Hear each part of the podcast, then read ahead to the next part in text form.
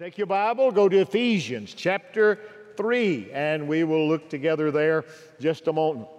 He can move the mountains. I was reading this morning, Second Kings, where it said there's some people said he's the God of the mountain, but not of the valley. But the prophet said, Oh no, he is the Lord, both of the mountain and of the valley. No matter where you are today, mountain peak or valley low, he is the God of the valley and the mountain. And we cry out unto him today. Well, we're in a series of messages on prayer leading up to the 4th of July service, uh, where we will spend the morning praying together and then concluding uh, in a prayer time with the Lord's Supper for unity in the family of faith in the world that needs Christ. And so we're going to pray, we'll worship, we'll take the Lord's Supper. We'll do that on July 4. Leading up to that, I'm preaching in this series on prayer, and today and next Sunday and the following, I am inserting a, a, subset of messages about prayer from the pen of the Apostle Paul as he prays for the church.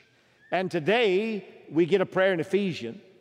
Next Sunday we'll go to the next prison epistle and then on to the following, and we will see Philippians and Colossians and where Paul prayed. But this morning, we come to his prayer that we find in Ephesians 3, beginning in verse number 14. Uh, Martyn Lloyd-Jones says that this may be, and is in his opinion, but he says this may be the most beautiful piece of English literature ever penned under the inspiration of the Holy Spirit, this prayer of the Apostle Paul. It no doubt is a mountain peak in the Word of God. We could preach for weeks on just these verses we're going to look at uh, today. And so we'll take a look at this prayer. But before we read, I, I want to invite you to join me on your knees as I read the Word of God. And if you just slide out on your knees, if you can, in the side, sometimes it's a little steep, a little difficult, and you have to turn a little sideways. Uh, but I'm going to kneel here on this kneeler and turn to Ephesians 3 and begin to read in verse number 14 we find Paul's prayer. If you can't get on your knees, don't be embarrassed. It's fine. Some people can't and don't need to do that. But if you're able, Paul said these words, Ephesians 3 14. For this reason, I bow my knees before the Father, from whom every family in heaven and on earth derives its name that he would grant you, according to the riches of his glory, to be strengthened with power through his Spirit in the inner man, so that Christ may dwell in your hearts through faith, and that you, being rooted and grounded in love, may be able to comprehend with all the saints what is the breadth and the length and the height and the depth and to know the love of Christ which surpasses knowledge, that you may be filled up to all the fullness of God. Now, to him who is able to do far more abundantly beyond all that we ask or think, according to the power that works within us, to him be the glory in the church and in Christ Jesus to all generations, forever and ever. Amen. Father, I pray that you would grant grace now for us to hear the preaching of this prayer, apply it to our lives, and that we would bend our lives before you. Teach us now, I pray, and take these lips of clay and use them to expound your word. In Jesus' name, amen. You slide back into your seat and let's look together at this prayer. You know, being on your knees does not make you spiritual. It's a posture. It's a good posture. You should kneel. There's nothing wrong with it. You ought to, just because you're on your knees just does not mean you're ready to pray. It's not the bowing of your body, it's the bending of your heart that puts you before God. But to bow our knees is a good reminder. Solomon used it in 1 Kings chapter 8 when he came to dedicate the temple. The Bible says that he bent his knee and raised his hands And in chapter 8 and verse number 54, the Bible says Solomon rose from kneeling to give praise then unto the Father. So we kneel, we bend our life. You should pray. And Paul here is praying for the church at Ephesus. And we should learn to pray for the church. You should pray for church workers, those that lead music, those that sing here, those that teach classes, those that do missions, those that usher, those that preach. You, you should pray for workers. It's not an easy task. I got two texts right after church this morning, early service, about these lights right here. One senior adult said, Pastor, I watch online and it just, uh, those cubes just, I, I don't know, it just distracts me. Just a moment later, I got a text from a college student halfway around the world in Europe who said to me, Those cubes are the coolest lights I've ever seen in all my life. I'm being honest now. I got both those messages this morning, just bang, bang, right like that. I told Bobby about it. He's up there this morning. Yeah, you can attest that I did. He just sent me back. He said, How ironic. Your workers need prayer. We're not here to please all the people, we're here to please the mighty God. Just like you live your life to please Him. We want to love people and encourage. But it's a difficult task from time to time.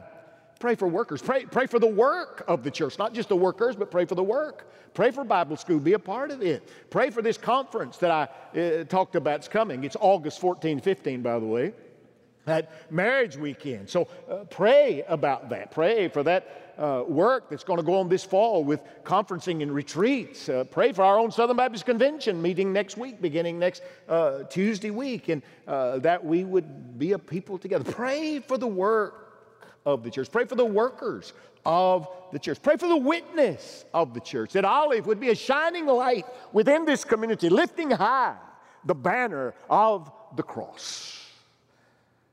You say, Preacher, that's good. How do we pray? Well, I'm thrilled you've asked. This text, I could preach on it for week after week after week. There's so much in this text. But this morning, I just want to lift three principles out of this text of the way that Paul teaches us to pray for the church. Now, he's praying for the church at Ephesus, and we should pray for the church at Olive. What should we pray? We should pray for the Christians in the church. And he helps us with that. And so let's dig into it for just a few moments uh, here together this morning. Number one, he, that is Paul, prays for Christians to have the strength of God. He prays for them to have the strength of God. Notice in verse 16, uh, he prays that he would grant you according to the riches of his glory to be strengthened with power. That word power is the word dunamis. We get our word dynamite from that word. That you would be strengthened with dynamite through his spirit in where the inner man so that Christ may dwell in your hearts through faith. Paul always begins with the inner before that he goes to the external. He always begins with the spiritual before he goes to the physical. I'm fearful that oftentimes our prayers are just the opposite. That that makes us pray often is the external and the physical, the cancer and the lost job and uh, the accident and the difficulty. And it's not wrong to pray about those things. Paul prayed about those things. He said three times, I had a thorn uh, in my flesh and I prayed it'd be gone, but it was not. He did pray about those things. But he always begins with the inner man, not the outer. He begins with the spiritual, not with the physical, the internal rather than the external. I've heard it all my life. If you will set the center correctly, the circumference will take care of itself. If you'll set the center of your life, the heart of your life, right, other things will begin to fall into place. Paul said it in Romans chapter 7 and uh, verse 22 that we joyfully concur with the law of God in the inner man. There it is. That's where we joyfully concur. It, it's not external, but, but with the inner man. Now, friends, you're going to have trouble. You're going to have tribulation. Jesus promised that in John 16 33. In this world, you will have tribulation, but be of good cheer, for I have overcome the world. Now, Paul's praying here that he be strengthened in the inner man. Where is Paul? He's in jail. If I'm Paul here, I'm not praying for my inner man. I'm praying, God, get me out of here. Amen. God brought, bust us out. But Paul's praying for the inner man in the inner cell. Do you know who is the emperor of Rome when he writes this? Nero. He's the meanest hellion the Roman Empire's ever known. He is godless. He hates God, he hates Christians. He thinks he's a God himself. if I'm Paul, I'm praying, oh God, kill Nero. Give us somebody else to sit on the imperial throne of Rome. Sounds like some praying I hear in our churches today. Begins, oh Lord, if you'll just change the politics, our church will be in good shape. Really? Uh, Lord, if you'll just give us the right leaders. You know, the church has always thrived greater under persecution than it has freedom. Well, it really has. I'm not saying it's wrong to pray for the matter of fact, we'll look at that in a few weeks where Paul tells us to pray for those in authority over us. What I'm telling you is the inner man is the key. Praying for strength in the inner man. The issue is always internal before it is external. How does that happen? Verse 17, so that Christ may dwell, he may be Lord, he may live in your heart through faith. It is by faith that He, he is in your life. He, he needs to be in your life.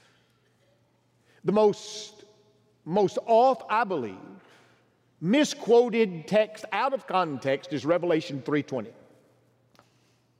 The Bible says, Behold, I stand at the door and I knock. If any man will open that door unto me, I will come into him, fellowship with him, and he with me. I can always remember memorizing that in the King James Version. It said, He will come in and He will sup, S U P, sup with me. I don't know what that word meant. My mama said it meant supper. I said, I'm not sure that's right. Fellowship. You fellowship. That, that's it, that we'll have this relationship. But he's not talking to the lost man here. We often utilize that in soul winning. I'm not saying it's wrong, I'm just saying it's not the primary context. He's knocking on the door of the church house. He's knocking on your door. You're already saved. But not every door of your life is open to God when you get saved. You need to know Him personally. Mm-hmm. You didn't know him as Savior. You didn't know him as friend. You didn't know him as the sufficient one. But he's standing at the door of Olive today, knocking. It's like you come to my house, you come to the front door, and you knock on the front door. I said, Well, come in. We visited a little while. He said, Well, can I use the restroom? I said, Just down the hall. You go in and shut the door. We visited a little while. He said, Because I see your bedroom. I said, I'm not sure that's any of your business. And you say, Well, I notice you have a gun safe. Can I look in there? I said, No, you can't have the you can't have the combination to get in there. God knocks on every door. When he comes into your life, he wants everything open to him. And he's standing today knocking on the, and only when you open the depth of the inner man will you know the dynamite of God to strengthen you for whatever you're walking. Through. When you open all of you to all of Him, it is then that the strength of God comes. Now, for some of you, you've never been saved. He's knocking at your door and He's saying, I want to save you. Friend, you ought to invite Him to, to come into your life today and save you. Like you saw these standing in the baptistry, like a young lady that I led to the Lord last Sunday, standing right there. She was baptized today. You'd invite Him to save you. If you'll ask Him, He will. He needs to be your Savior, but He also needs to be your friend and He also needs to be your all sufficient one. I have a dear friend who works in a senior adult facility here in the city. She called me this week. She said, Pastor, pray for me. I, have got some things I got to do here. But she said, Let me give you a testimony. I said, Yeah. She said, There's an old man, and she, she strung out that word old. She said, He is an old man. And she said, I'm talking to him. Yesterday, I talked to him. I asked him if he knew the Lord, and, and he said, I, I know about the Lord. She said, I, I want to know, do you know him personally? He said, No. She said, I pushed him.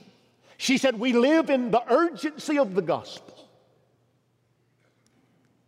I said, Yes, ma'am. She said, I, I, I, told him about Jesus and the cross and the empty tomb and how God had saved him if he'd call on him. And she said, I circled back to his room yesterday afternoon and I asked him, and he said, I made peace. I, I asked the Lord to save me today.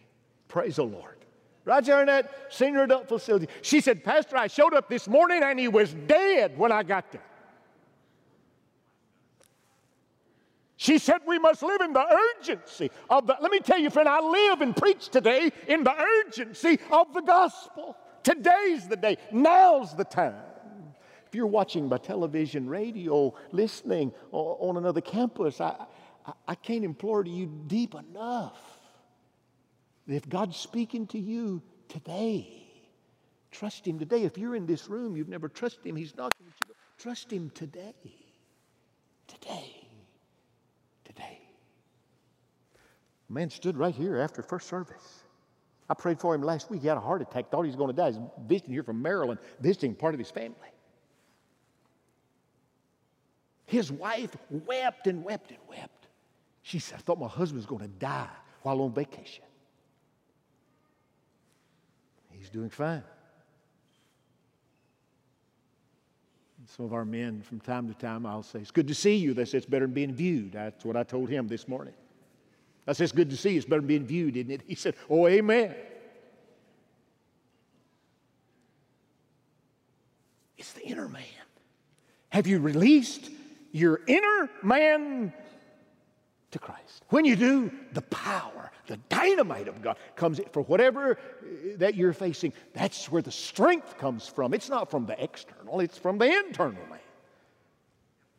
I'm not telling you don't work out, work out but work out your soul so that the inner man finds strength. Secondly, Paul prays, oh God, he prays for Christians not only to have the strength of God, but to have the love of God. The love of God. Hey, church, listen, we're in the loving business. You're just as dead as the first crowd. We're in the loving business. Can I get a witness? Oh, that's the business we're in. We're supposed to love God, love our man, and love fellow man. And here, Paul says it.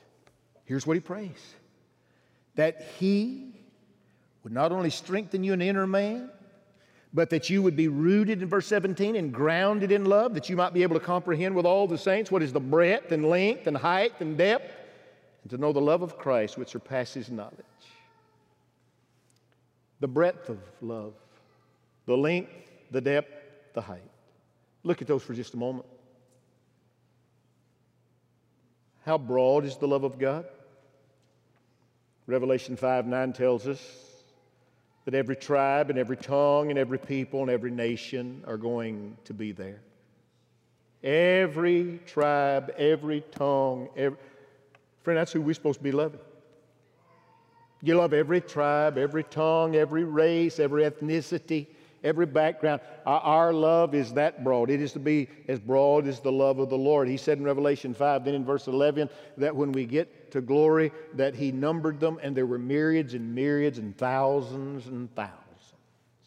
That's the, that's the breadth of God's love.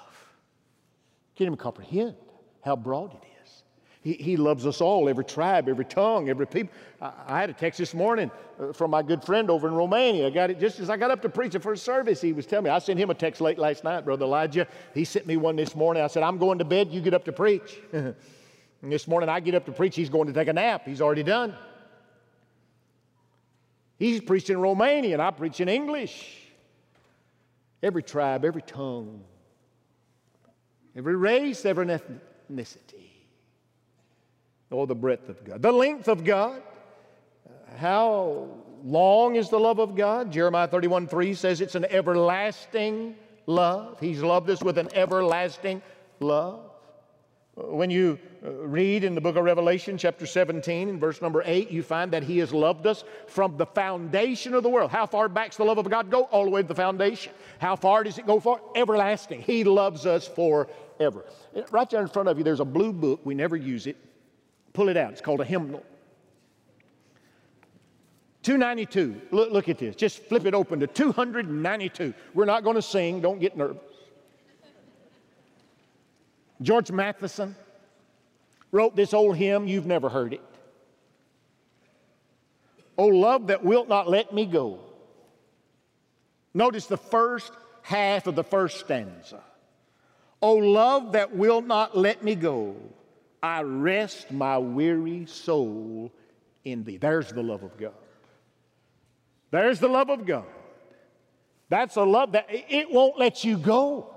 I don't care how far you run, He won't let you go.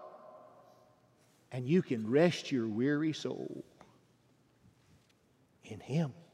Amen. That's how long God loves. The, the breadth, the length. Then you, you, you see the, the depth the depth. How deep is the love of God? Philippians chapter 2, verses 7 and 8 tell us, But he emptied himself, taking the form of a bondservant, being made in the likeness of men, being made in appearance uh, uh, as a man. He humbled himself, becoming obedient to the point of death, even death on the cross. How deep is the love of God? He died. He died for you ought to lay down your life for your fellow brethren.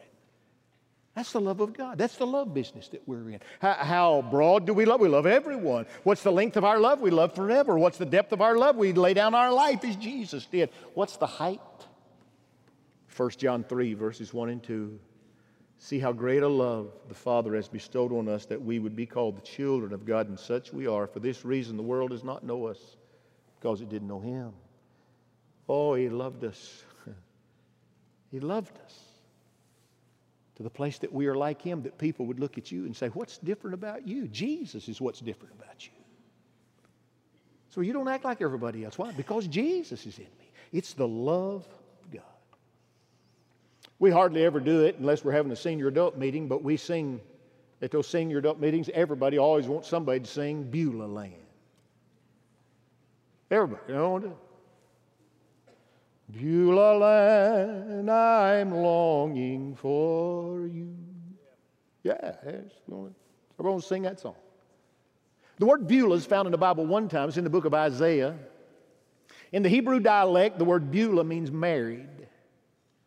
Where you're going to Beulah land, which is heaven, is the land of marriage.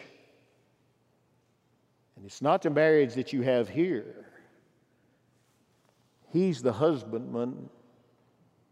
We are the bride.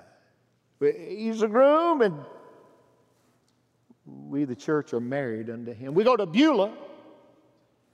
That's the most faithful husband ever.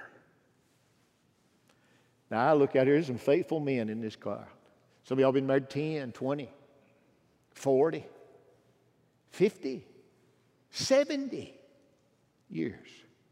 Beyond. Faithful. But none of you have been as faithful as Jesus. He's pure and right every time. That, my friend, is the love of God. The way that He loves us, we are to love one another. So if you're sitting there this morning and you hacked off at your spouse or your kids, you've come to the right place. Because God wants to give you strength in the inner man to go do what He's called you to do to love one. It's how you ought to pray for one another. Pray. Pray for the strength of God, pray for the love of God, and then thirdly, very quickly, He says in this text, he prays for Christians to have the fullness of God.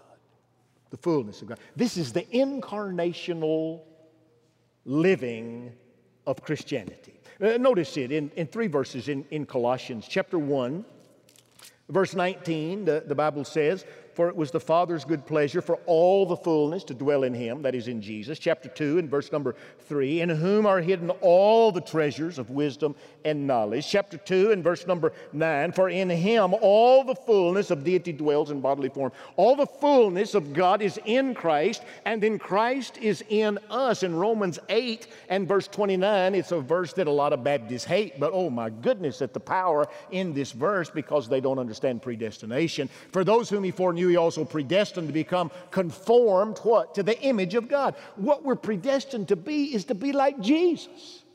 That, that's it. That, that we have Jesus in us and he conforms us, that the world sees not us but sees Christ in us. You see your Lord in you. I, I see my daddy in my hands all the time. I, can just, the older I get, the more my hands look like my father. The older I get, the thinner my thumb becomes, flatter and fatter. Just like daddy's thumbs. And I can just see, when I look down, I see them. Except for the scar that's on this one. But then it reminds me of him because I'm, I got that scar in his butcher shop. He's teaching me to cut chickens, and I cut meat. I, I, I come in from walking in the morning, I look at my legs, I see my daddy's chicken legs. It wasn't long ago, my wife, she said to me, she said, Do you remember when we first got married, you could not buy blue jeans? I said, Yeah, I did. She said, Your thighs were so thick, we, we couldn't get blue jeans hardly for you to wear. I was right out of college athletics. She said, Now you can get slim cut. I said, Amen, I know. It's like my daddy. I, it's my daddy's in me. My son, he had a trial this week. A lawyer, he won the case. He kind of popped off a little bit about winning. I put on the Facebook account. I said, he just like his mama. just likes to win all the time. Likes to win. He got that from his mama. I had some people rebuke me about that. Said, oh, he got that from you. I said, you don't know my wife, evidently.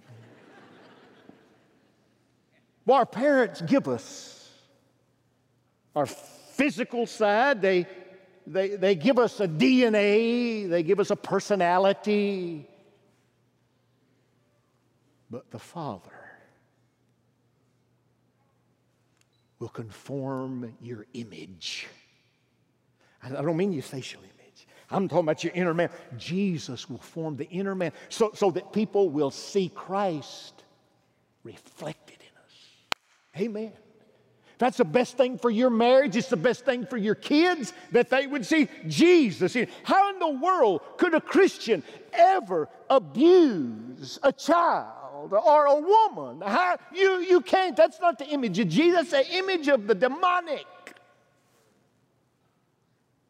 The image of Jesus loves. The image of Jesus protects image of Jesus lays down his life. It's the fullness. You got to have the fullness, beloved. Not just a little bit. You got to have a fullness. And he gave some as apostles and prophets, some as evangelists and pastors and teachers over in Ephesians 4. Why did he give us that? For the equipping of the saints for the work of service to the building up of the body of Christ until we all attain to the unity of the faith and the knowledge of the Son of God, to a mature man, to the measure of the stature that belongs to what? Say it out loud. Fullness. Say it out loud. Do we attain to the what? To the fullness. Can I just tell y'all something? Today's been the hardest day preaching work I've had in a long time. The church is tired today, evidently. I can't get a grunt. I can't get an amen. I can't get nobody to jump up and go to the bathroom. I'm, i mean, I'm telling you, it, it, it, fullness. Oh, yeah. The fullness of Almighty God. filled up to the fullness. Not, not just a little Sunday morning will do you. I mean the fullness of Jesus in you and through you. Fill my cup, Lord. Mm-hmm. I lift it up, Lord. Yeah, that's it. Fill me. Fill me. How do we start this sermon? We start this sermon on our knees. And the only way to know fullness is to end this sermon on your knees. The only way to be full of Him is to be empty of you. And you come to the end of you at the beginning of the fullness of Him. And so we need to end where we started with the fullness. Libya, come join the pastor right here. Come to me. Yes, come. Rachel, you want to come with her? She'll feel more comfortable. Yes. Yes, thank you.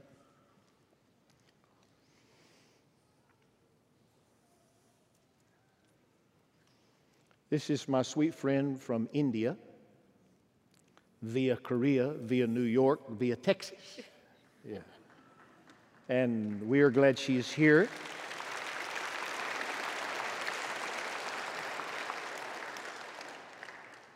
So tell us, you can speak, and this mic will pick you up right here.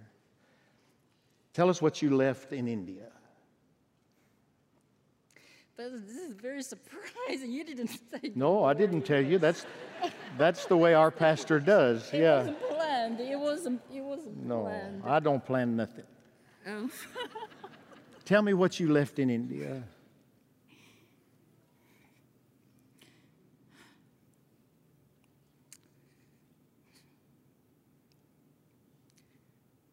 I left my spirit children school, and yeah, that's and all,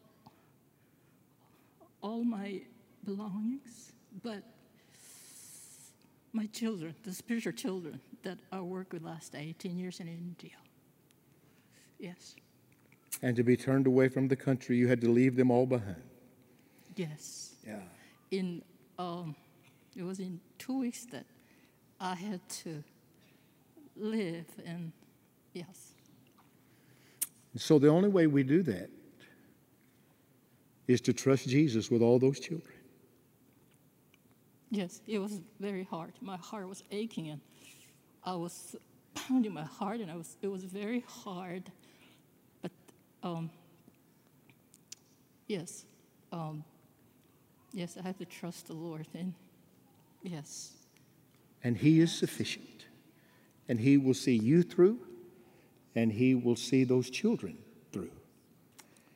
That's- This sweet girl we met, as she surrendered her life years ago to leave all she had and go to the mission field, then to marry her sweet husband, and then to see his death come, then to continue on until India said, We would not renew your visa, and gave her just days to get out of the country. And now she's come and been here 10 days in quarantine because India was hot, hot, hot with the COVID. You say, what's next for her? Jesus is next for her. That's all we know. And that is enough. I wonder if it would be enough for me. This sweet girl is not perfect, but she stands in front of you surrendered today, filled with the fullness of Jesus alone. Libby, I want you to know today, and the reason I ask you to come stand here with the pastor, these are some of the greatest people in the world.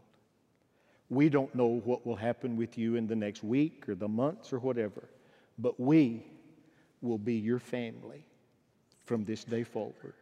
You are ours. We will love you. We will help you and do all that God calls us to do to get you to your next station, be it here, New York, India, or somewhere in between. Thank you. This preacher loves you, and this church loves you with all our heart. Thank you. amen and Thank you. Yes. Thank you Amen. Thank you.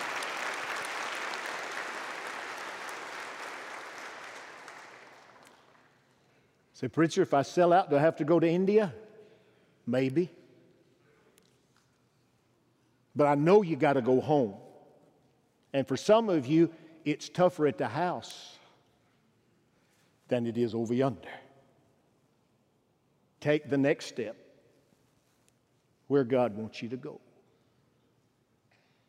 Sam and Emily said over here. End of the month, taking off. Going to plant a church. Where does that come from? Surrender. Fullness. So it doesn't make sense. Well, it doesn't make sense in your economy, but there's another economy that's above your economy.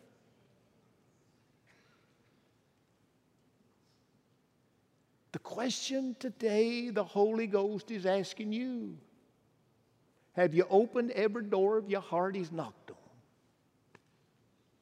If not, let's get about it.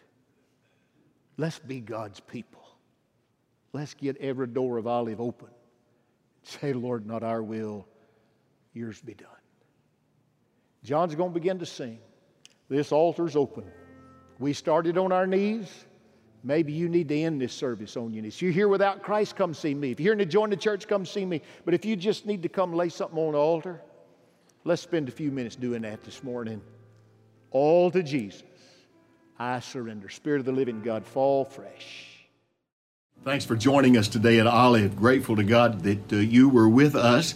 And today I pray that you've been on your knees with the Father as we've looked at Paul's message out of Ephesians. If you've not slipped on your knees to pray, I ask God that He'd move your heart, that you'd do that.